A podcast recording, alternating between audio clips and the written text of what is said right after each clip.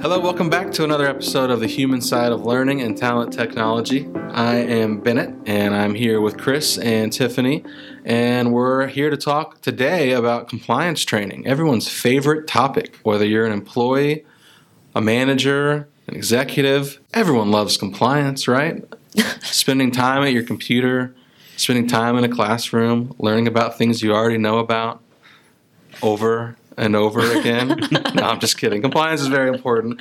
We're going to talk about it today. I don't like my own compliance training, but Blue Water does love helping organizations with the strategy and process and ways of, of really combating compliance training and and getting it to the right people at the right time and getting those check marks done before they turn red, right? Hmm. on the on the big bad report, the compliance report. So we're going to talk more about that and, and really dive into that further um, and what we're seeing with kind of the industry or different industries and a lot of industries that are facing some new complexities with the pandemic and everything going on with furloughs and people sitting on the bench or or not being able to be in the classroom because of the pandemic. We're going to dive all into that.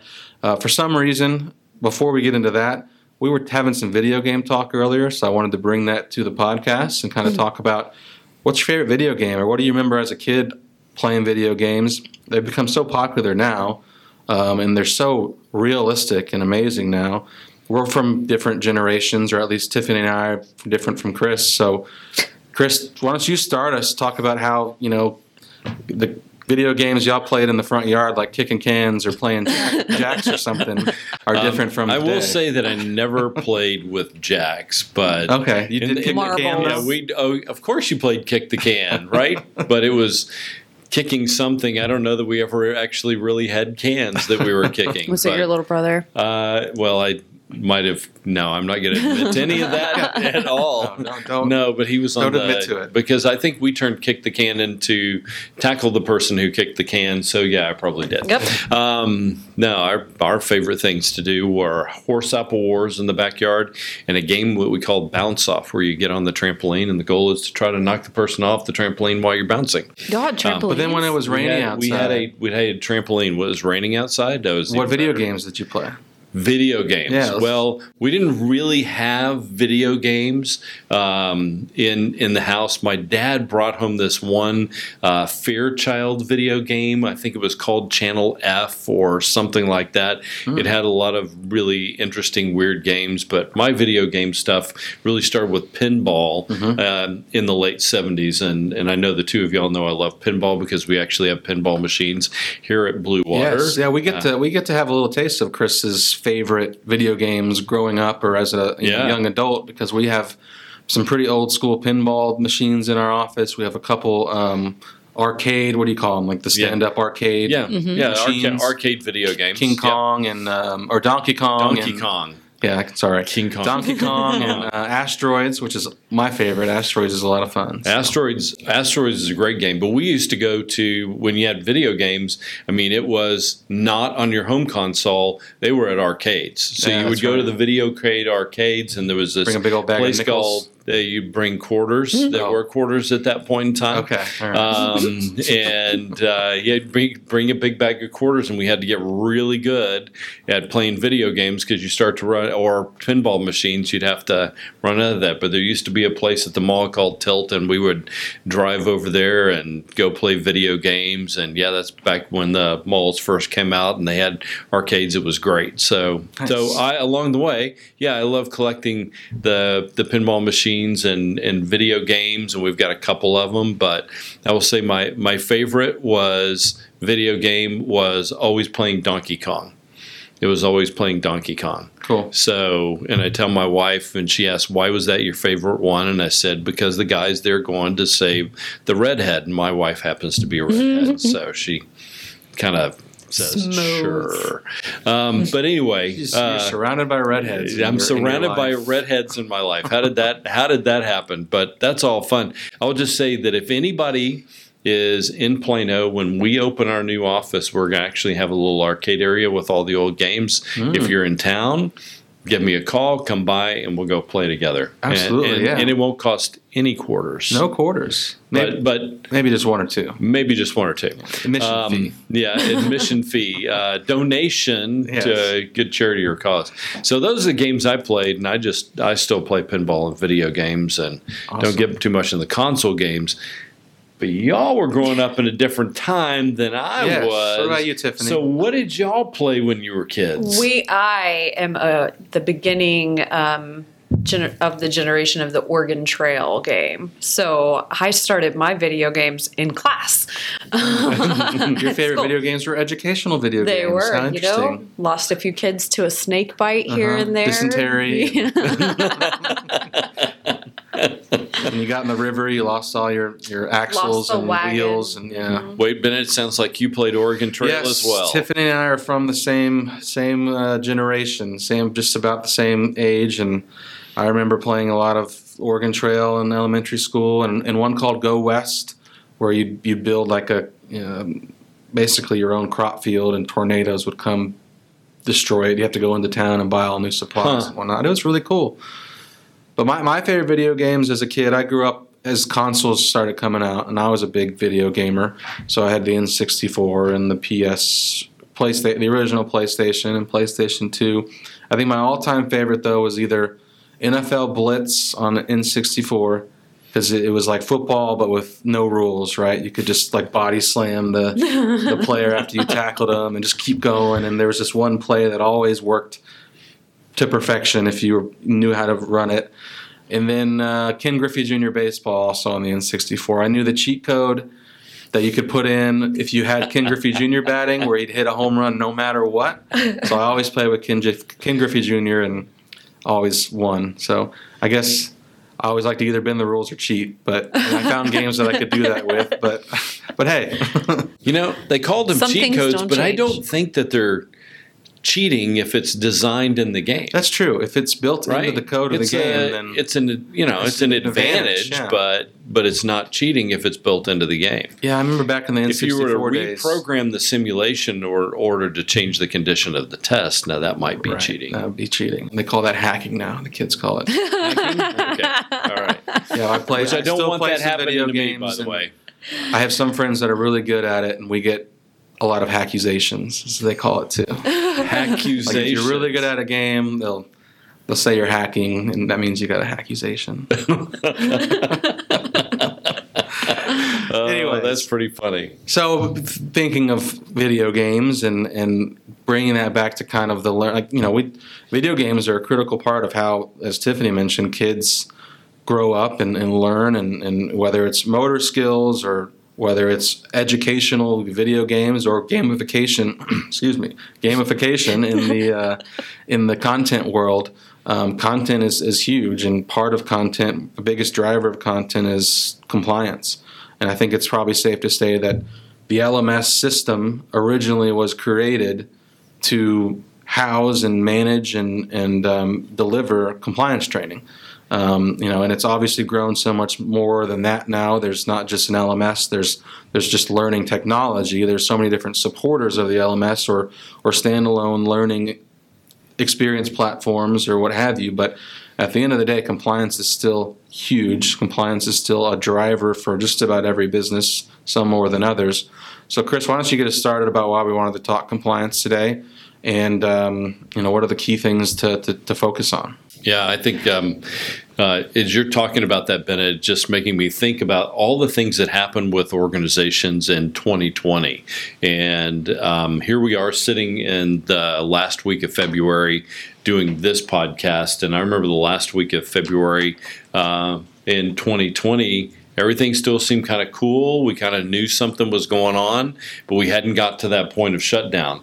But in 30 days, we were shut down, the world was shut down, things changed instantaneously for a lot of organizations. It didn't matter whether you were manufacturing, you were an airline, you were construction, you were restaurant retail, whoever you are, you had a massive, massive shift. Financial services, massive, massive shift. I mean, think about that banks weren't open. There were nobody in banks. And mm-hmm. so you begin to think about all these compliance training things that traditionally, when we look at education or how we're developing people, we would see a lot of e learning and kind of the 70 20 10 rule about how are you going to learn and you're going to learn informally. Well, compliance training is not something you learn informally, right? Mm-hmm. Compliance training is not something that's going to happen in the flow of work typically compliance training is something that is very matter of fact it's very straightforward this is what we're going to do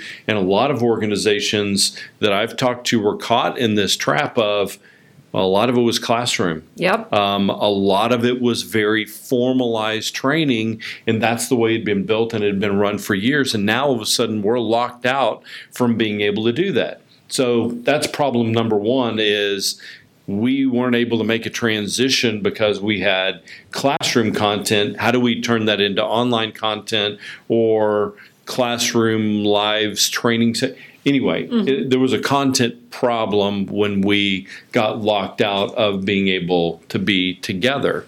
Um, that's problem number one. Problem number two is there's a lot of things that began to shut down in activities that weren't going on. So the easy one for us to talk about is there's a whole lot less flights. Yep. And so you've got a lot of flight attendants that were furloughed, some pilots, some tech ops people, but on manufacturing lines, even in financial services and people were put on the sideline and so what happens their compliance training expires and so now you have this group of people and as the economy begins to roll back up and we're starting to see the curve shift um, on on COVID, and we're hearing more and more companies that are saying, "Yeah, we're going back into the workplace. We're going to restart."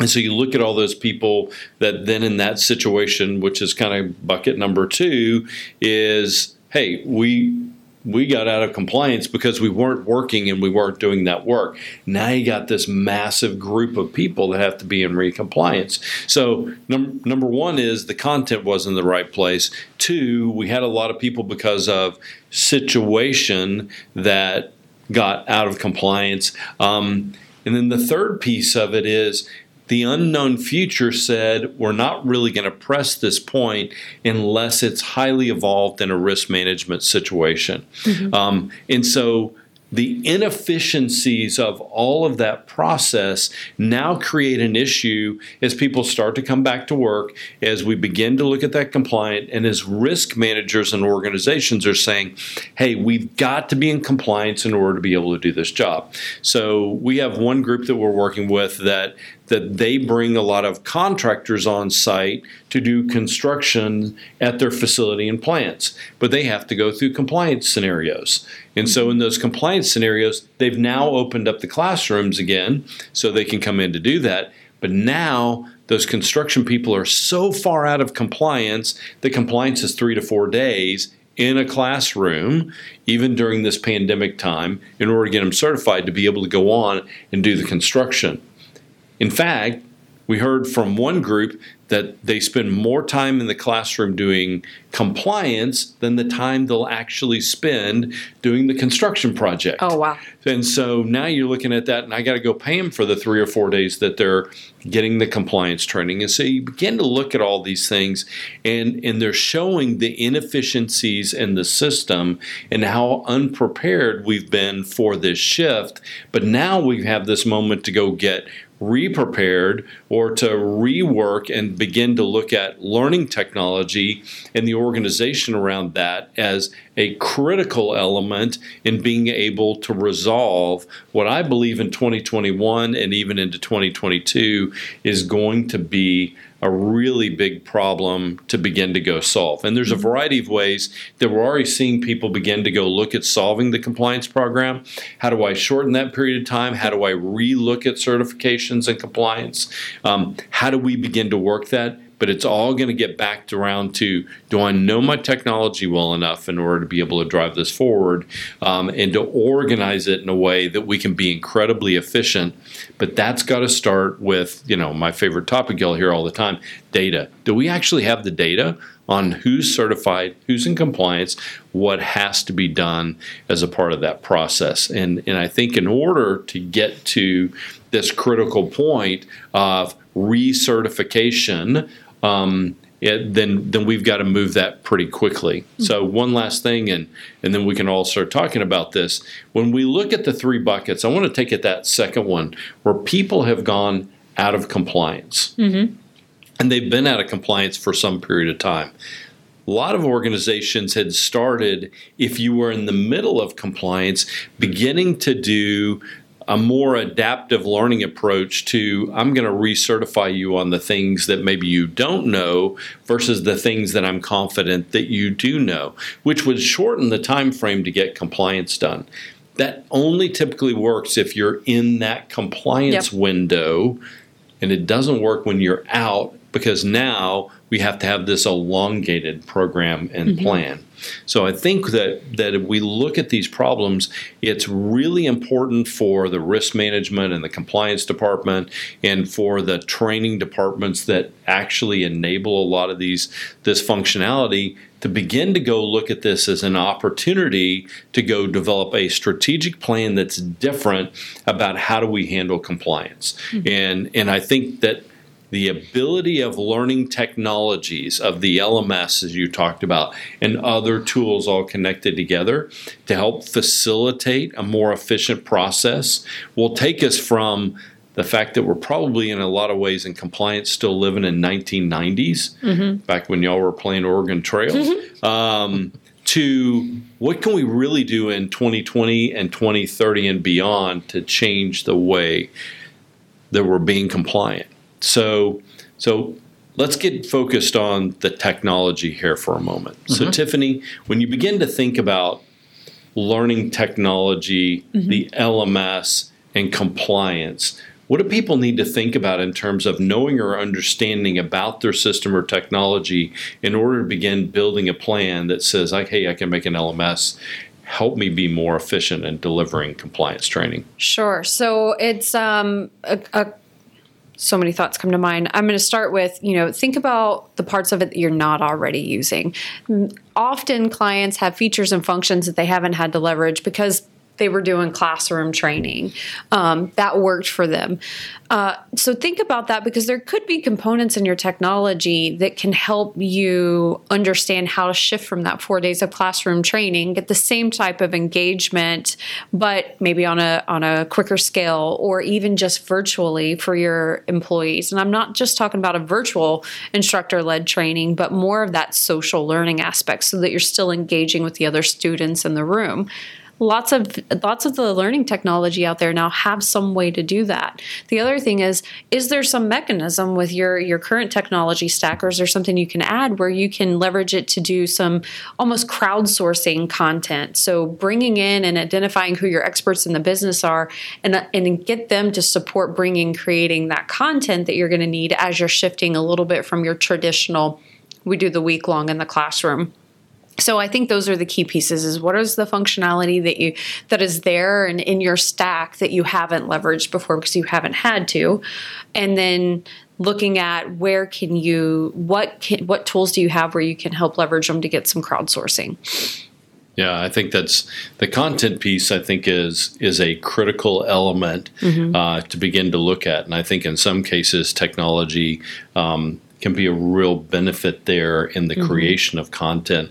But part of this is also going to be a business process where you've got to go back and actually get validation that a change in what that looks like is acceptable. And I know we're starting to see that from organizations where the business is starting to ask the compliance department can we change the way that we certify in order to streamline this process? Because we've got a long line of people that need to go through this process and if they're not going through the process then I don't have them to be able to work in my manufacturing line or in other places and now all of a sudden that's going to hurt productivity especially as industry and business are beginning to try to ramp that back Sure. up as we're coming uh, on the downside of the the trends and the in, in with COVID. a quick uh, easy example that all of us can relate to is airplanes right aviation we know that there's been a huge amount of people that have been furloughed flight attendants pilots right so they're sitting on the bench they've lapsed in their certifications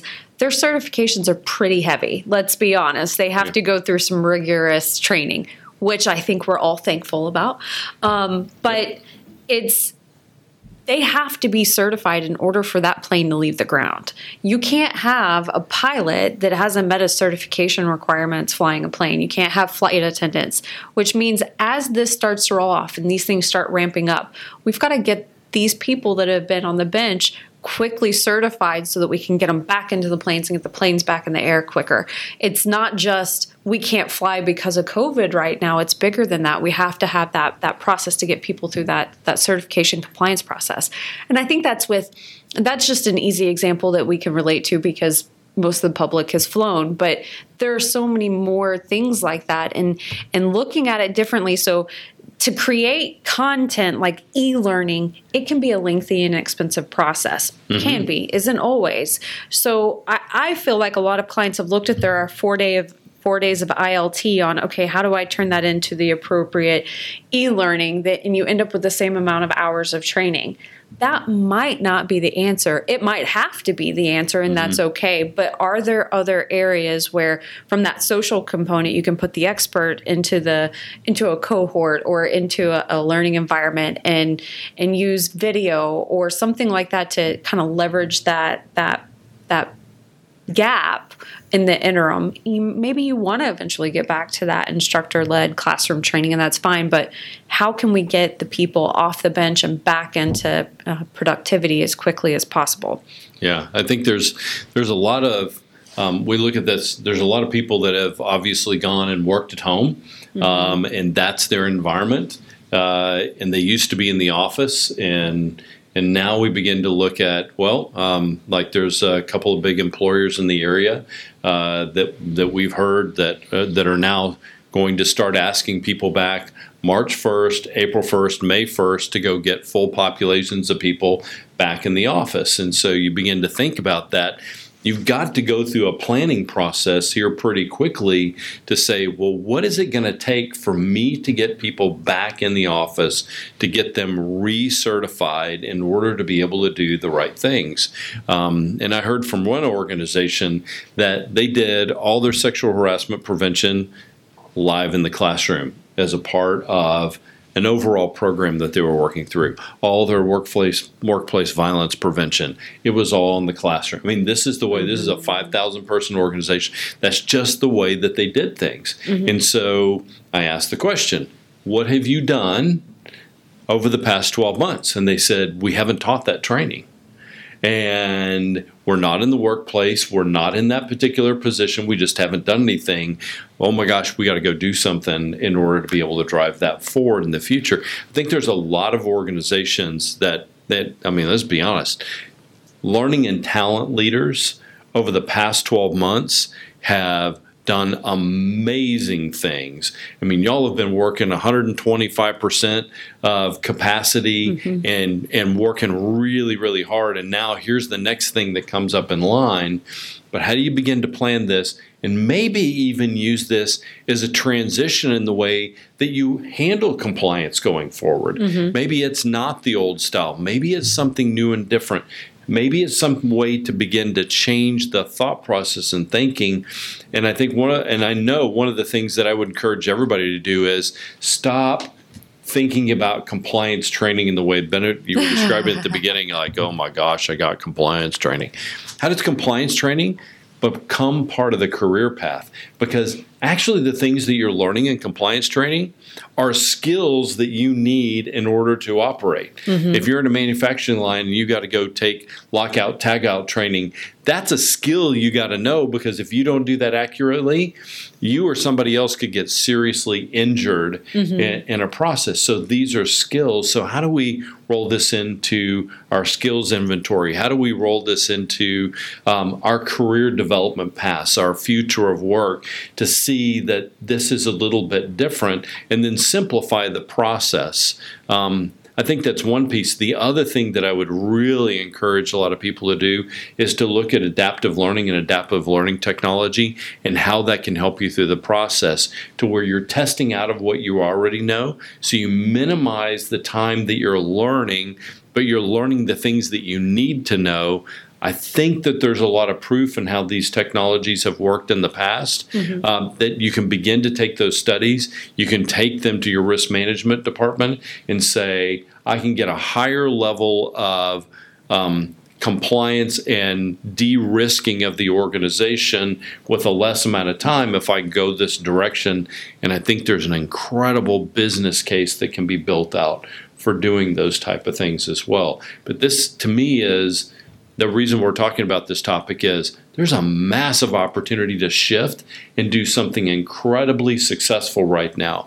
Don't just do it the way you did it before. How do you begin to go reinvent this and think about your technology as a main um, main source of automation and process work to be able to help simplify all of this for you? Mm-hmm. Uh, because we know it's going to be a big problem for a lot of organizations. Mm-hmm. It'll be a struggle we think the technology can really help you in the process So, as we think about technology, especially as it relates to compliance, you know, I, I think now that we're a year into almost, um, you know, the, the shift and, going virtual and being at home, being locked down, or maybe even being furloughed or not working, as everything's starting to come back. I, over the last year, I think a lot of organizations either didn't do it, like you mentioned, that one client of ours, found a way to do it, you know, piecemeal or, or maybe did virtual ILT instead of ILT, and and whether they had a Zoom integration or a, a you know a virtual uh, tool integration with with their LMS or learning technology or not, they probably at least made it work or manually input data to make it work. So I, I think people have probably been getting by, right? Uh, piecemeal or finding a way to do it, a workaround or a manual process. What do you see as, as some potential advancements in technology going forward that will help, other than you know some of the adaptive pieces you mentioned, but really help advance the way compliance can be run in a learning technology platform to mm-hmm. not only you know make things work as they were bef- in the past, but advance even not just the technology, but the process of compliance and the process of of you know delivering and, and managing yeah courses that you'll have to take. So I, I think it's it's a really good question because when we begin to look at the technology and and where that's gone, I mean, you mentioned at the beginning LMS. A, a fundamental piece of the LMS was to go drive compliance training, um, and I think that organizations have used the LMS and maybe struggled through the last year trying to find workarounds just to get the learning done Right. from a delivery standpoint, to me, it's all going to come back to a couple of things. One is from a technology standpoint, how do I have better data and access to reporting? That that's a key initiative. And so whether we're looking at the Tableaus, the Microsoft Power BIs, there's a variety of other custom tools that are out there, Visier and, and some others, from uh, learning and learning metrics and getting information and data back on where we are for compliance. I think those are new initiatives in terms of tools. And there's a number of organizations like Blue Water who have POVs or point of views and have pre-built things to be able to help that. That's that's actually it's tools everybody's familiar with, but there's a different way to use them. So I would say that that's definitely one.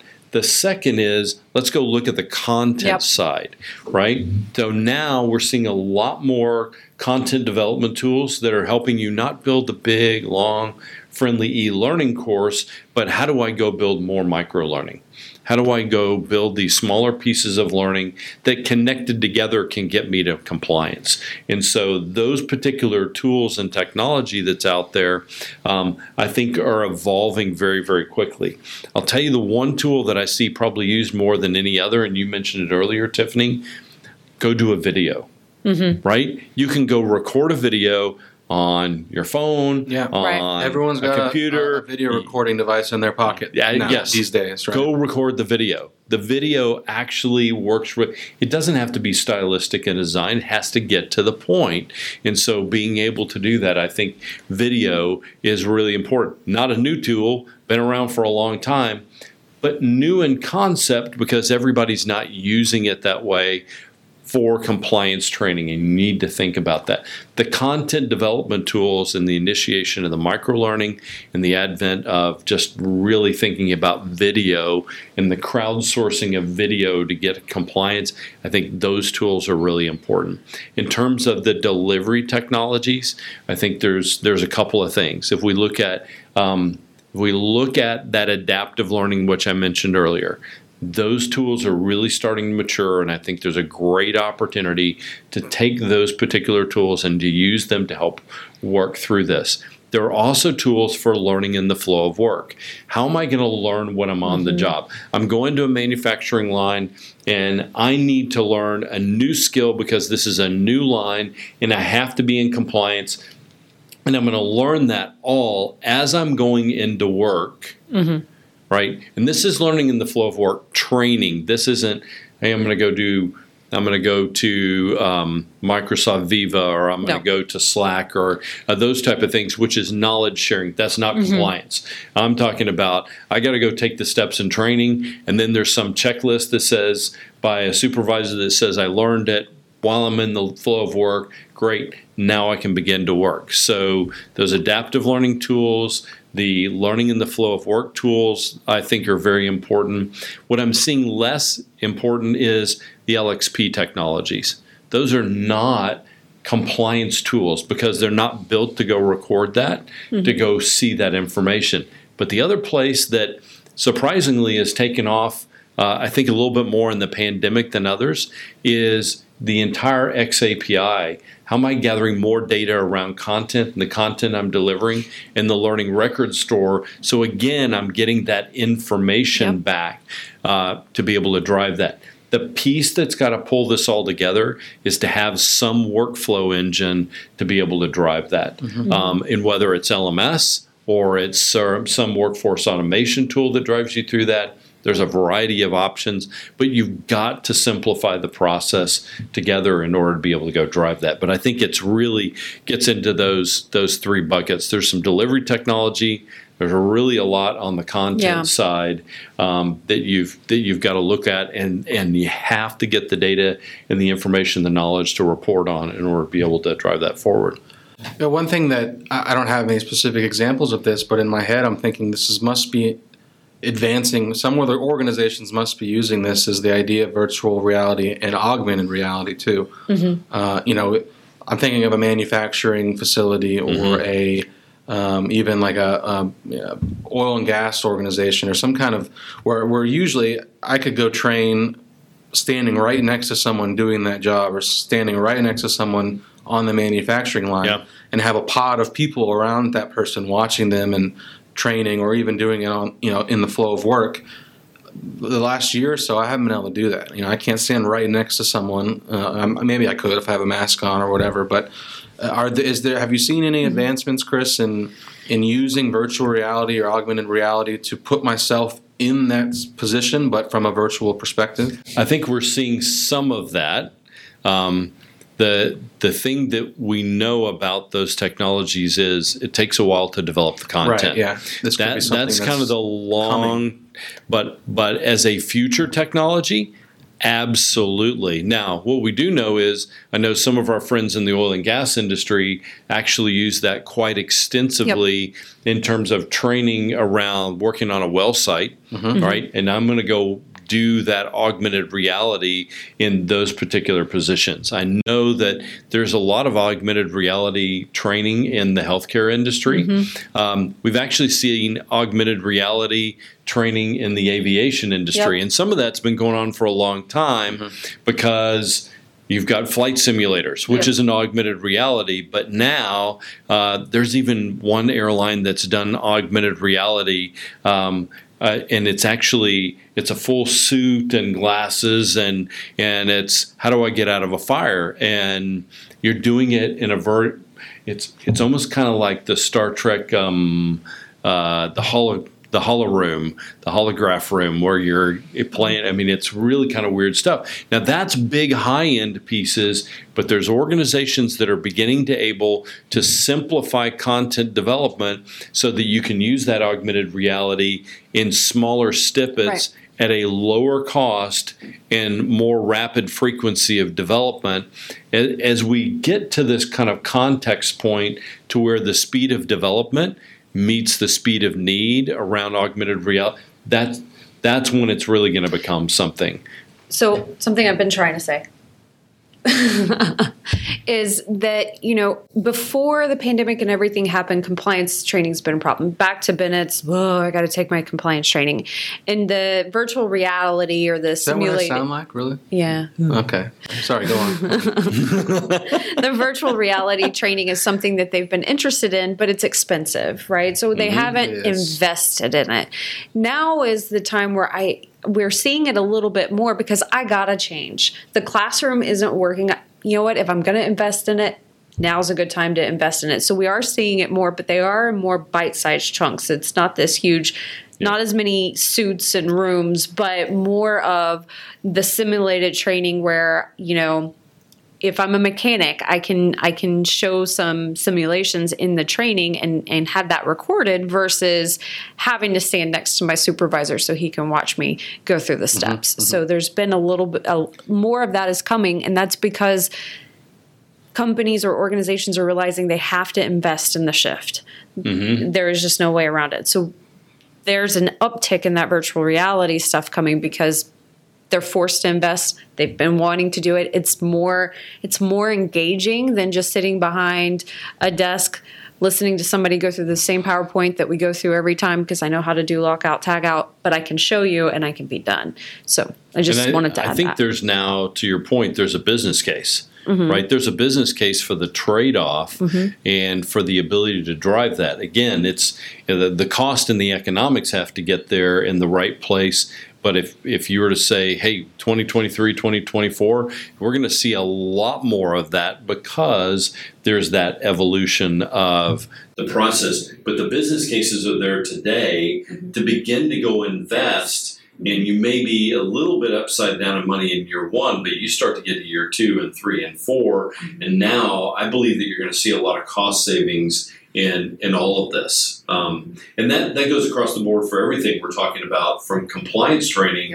If you can use all these tools to simplify, then I mean, there's some organizations we know that spend tens upon tens of millions of dollars in compliance training on an annual basis, and even a couple of them that are spending hundreds of millions of Mhm. dollars just on compliance training. So simplify that. You can save the time, the effort, the money, roll the business case together, and I think you've got a great story to begin to go pitch to make a change in something that's always been a big driver of what happens within learning and talent development departments. yep So compliance obviously is never going away. We'll always need uh, you know to validate and, and certify and, and make sure that we're able to do the job we're supposed to do, um, skilled enough to do the job to keep people safe and keep people um, you know alive in a plane or, or you know safe with a product that's being created or whatever or whatever everything in between. So the advancement of technology